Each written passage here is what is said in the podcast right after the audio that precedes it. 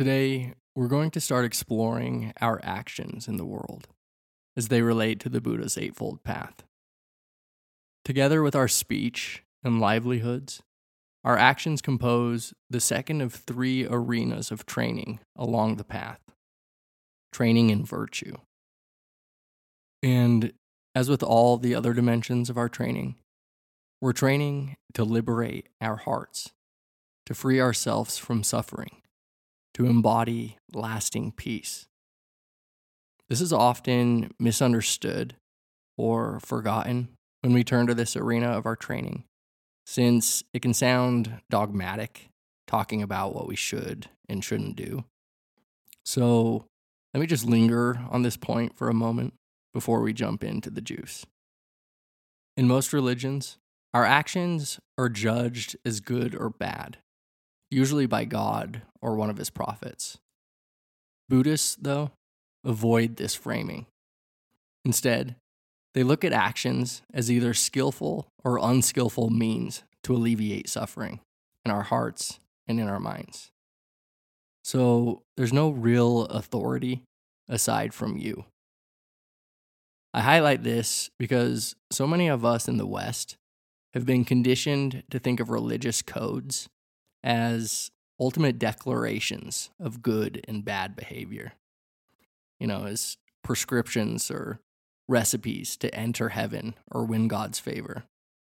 So, again, I just want to encourage you to keep your eye on the ball here at the aim of our practice to free our hearts from suffering.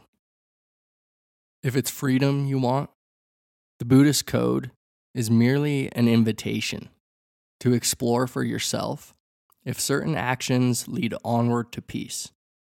There are no hard and fast rules here, only guiding principles to help us along. Now, no doubt, while some of you may despise any set of rules, like me, others of you may really appreciate the structure and clarity rules provide. My son, for example, who is quite literal, appreciates clearly defined instructions in all arenas of life. There's an element of safety for a lot of people to be given directions, whether it be the recipe for enlightenment, to get into heaven, or even just how to behave in a specific social setting. So let me address both types of people here those who despise rules and those who appreciate the structure they provide. First, for those who like the structure, the Buddha does offer a clear code of conduct to help prevent unnecessary suffering in our lives. And he's one of the clearest thinkers and communicators I know. And he's methodical in his investigation. So there is plenty of structure to keep you grounded and directed. But, and this but is also meant to address those who despise rules. The spirit or idea behind the Buddha's code of conduct goes far beyond any list of do's or don'ts. Again, the rules aren't ultimate declarations. They're guiding principles to support you in your pursuit of freedom. So, as we move through this section, keep in mind the wise words of the singer songwriter Amos Lee Keep it loose, keep it tight. Okay, the Buddha's code consists of four precepts. They are one, abstain from killing and causing physical harm. Two, abstain from taking what is not given. Three, abstain from sexual misconduct. And four, abstain from abusing alcohol and other intoxicants. Your first reaction to these precepts is likely duh. And you're right, these are no brainers. They weren't created by the Buddha. You can find them in many cultures throughout history. They're human universals. Every kid knows this without having to be told. They know it in their heart of hearts. But just look around. Look at the state of the world. We're still plagued by war, violence, and terrorism. We're gluttonous consumers, taking from the earth without mercy. How many of our fathers and brothers still sexually abuse our sisters and children? How many of our loved ones are drowning in alcohol, desperate for unconditional love and compassion? We may all start out with pure hearts as children, but kids grow, and the world corrupts us. Fear corrupts us. Anger and hatred corrupt us. Greed corrupts us. Suffering corrupts us. So, as Galway Kinnell says, sometimes it's necessary to reteach a thing its loveliness. We need to address the fear, anger, greed, and suffering within each of us and work toward healing it. How? Well, it begins with mindfulness.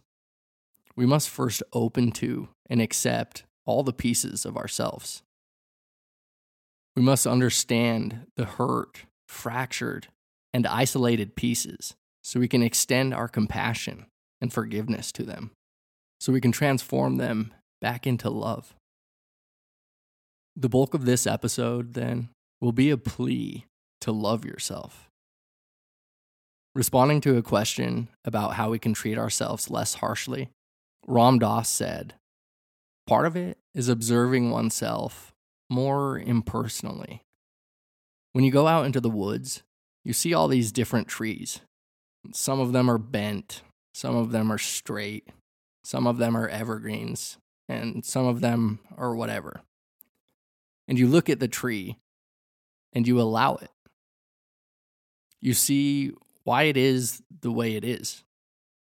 You sort of understand that it didn't get enough light, and so it turned this way or that way. And you don't get all emotional about it, you just allow it. You appreciate the tree. The minute you get near humans, though, you lose all that. And you're constantly saying, you're too this or I'm too that that judging mind comes in. And so I practice turning people into trees, which means appreciating them just the way they are. For this part of our training, training our actions, observing ourselves more impersonally means opening awareness to our habits and routines, not with judgment, but with an understanding of our particular conditioning. Then, because our old habits carry inertia, we'll need to put in some effort to break that inertia, to rebuild our patterns. To do this, because the old habitual energy will often be very strong in the beginning, when we first start training, it can be skillful to stick strictly to the precepts. Otherwise, if we're too loose at this point, our clever ego is going to figure out all kinds of workarounds.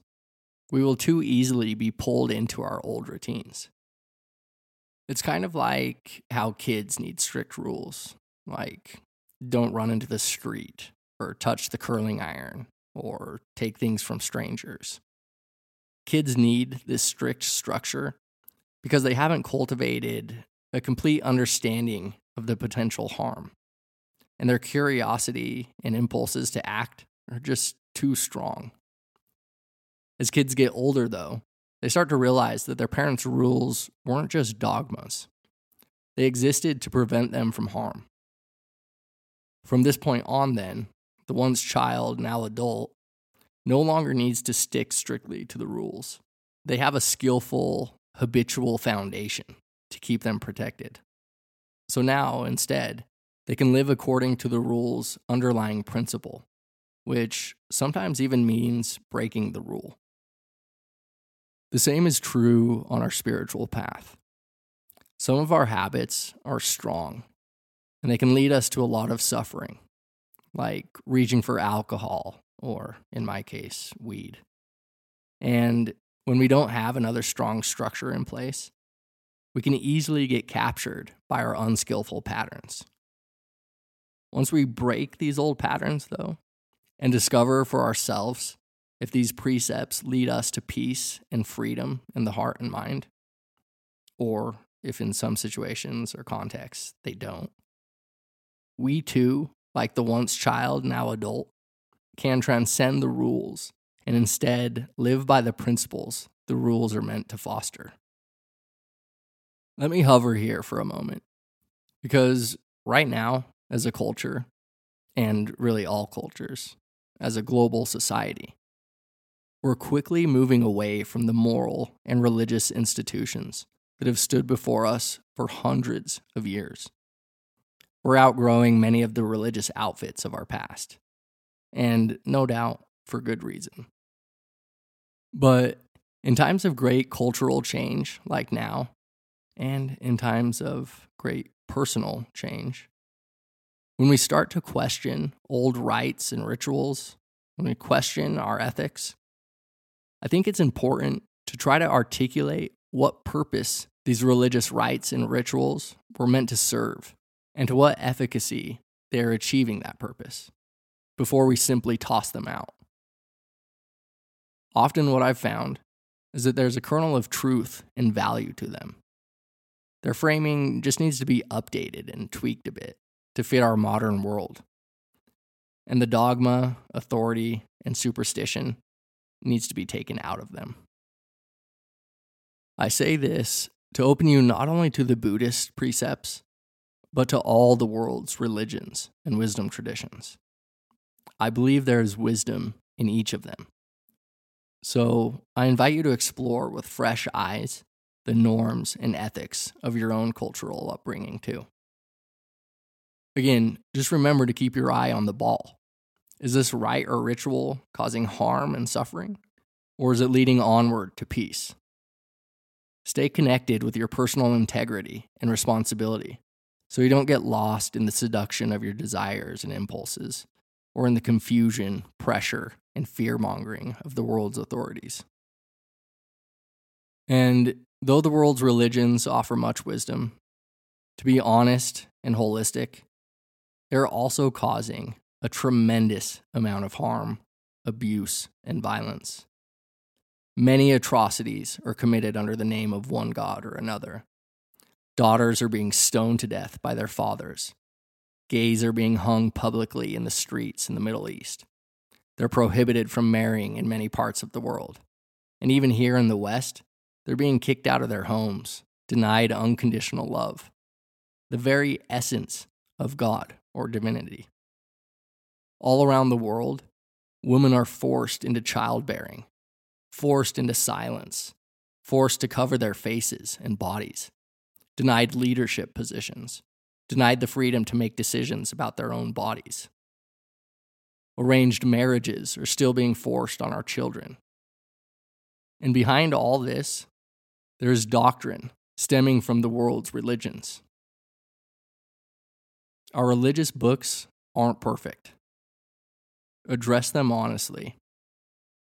Criticize and throw out what is harmful.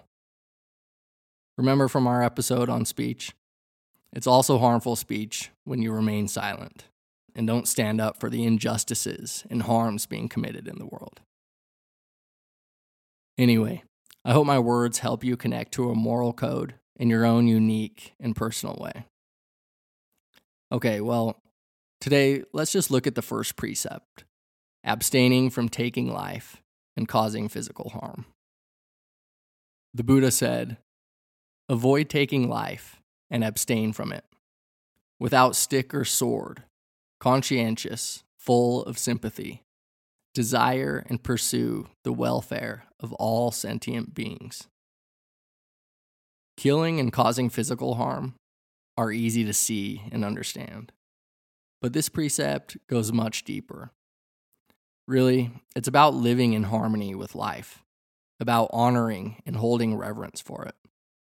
So there are many subtler dimensions to explore than just refraining from hitting, biting, scratching, and clawing.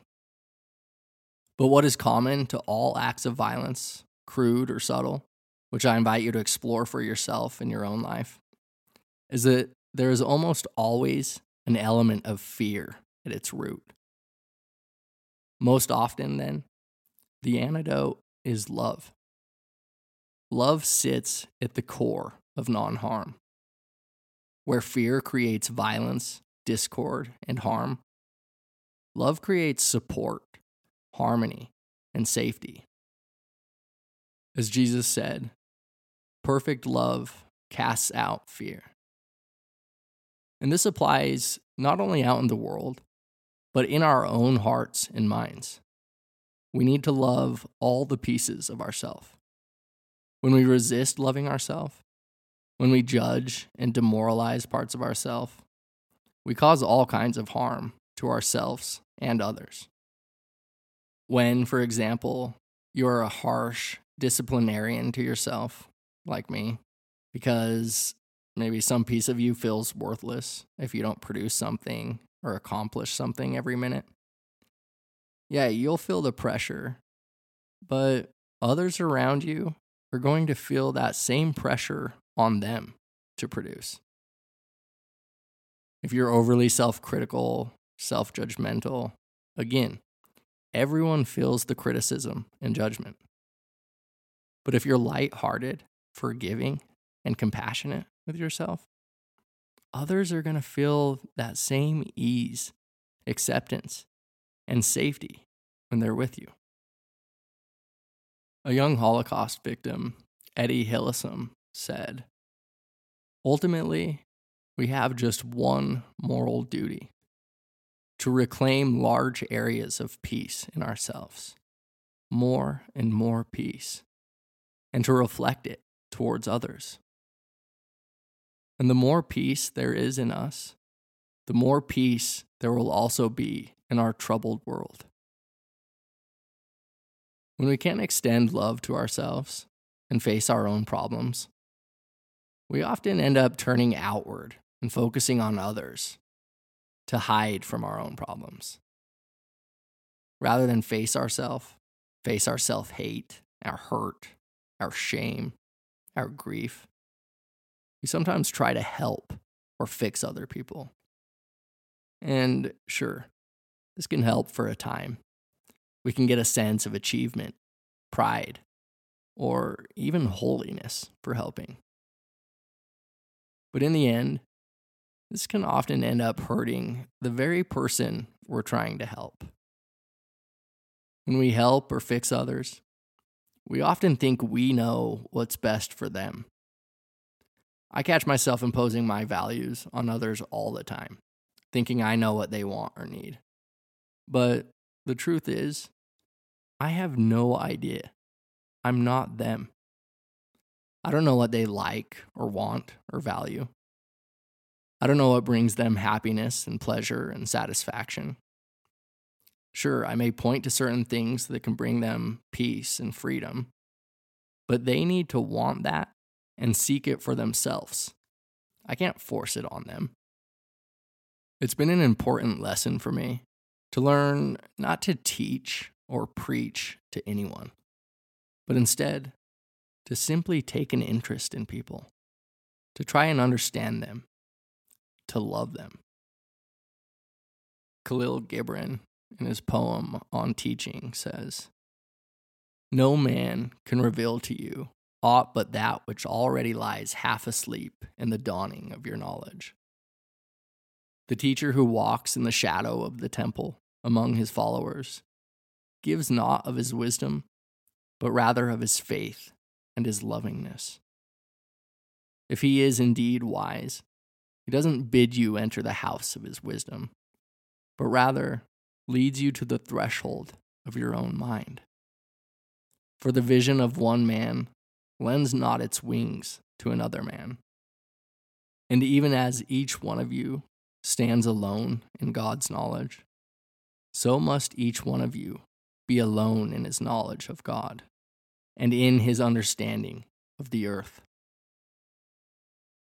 The next time you find yourself trying to help or fix someone, see if you can take it as feedback. Look deeper and see if you find a reflection of yourself in the other person, a reflection that needs attention. Are you trying to help your kid get better at football or dance because that's what they want? Or is there hurt there? Is there a story that tells you you're not important, that you don't have value or worth, if you're not good at football or dance? Are you helping your kid to become more popular, normal, attractive, or accepted by certain people? Again, who are you helping? It's really easy to get hung up on making people be a certain way rather than letting that creature, that individual, express its own heart. Let them tell us who they are. Deborah Adele has a useful reframe here, which is to support others instead of help them. This simple shift in framing naturally avoids the impulse to impose our values and ideas of happiness on other people, and instead to learn what it is they want and why. Only then, when we understand them, can we truly lend our love and encouragement. When we help others, we often just end up harming their sense of freedom and independence. We end up as obstacles in their way rather than the fuel to get them where they're going. There's an old parable from India that captures this well. As the story goes, one day a passerby saw a monkey holding a fish in a tree. The monkey seemed confused and somewhat put out as it said to the fish, But I saved you from drowning. The monkey, thinking it had saved the fish, had taken the fish to a place that couldn't meet any of the fish's needs. The monkey helped the fish, assuming it knew what was best for the fish. Non harm asks us to trust people, to understand it is only they who can know what is best for them. So, non harm asks us to have faith in the other rather than pity or control them. It asks us to trust other people's journeys, and to simply extend our love and support along their way, even if that means stepping back and allowing them to make their own mistakes. Mance Rayder, the king beyond the wall in Game of Thrones, says, The freedom to make my own mistakes is all I ever wanted. And as Deborah Adele says, if we are genuinely concerned Though we can't bring them into the tree, we can always jump into the water with them. Conclusion Are you afraid to love yourself? Why? What do you think would happen if you loved yourself? If you forgave yourself? If you took an interest and care in yourself? if you were grateful for yourself. If you want to find peace, concentration, and clarity, commit yourself to non harm. And do this first and foremost by making it a practice to fall in love with yourself.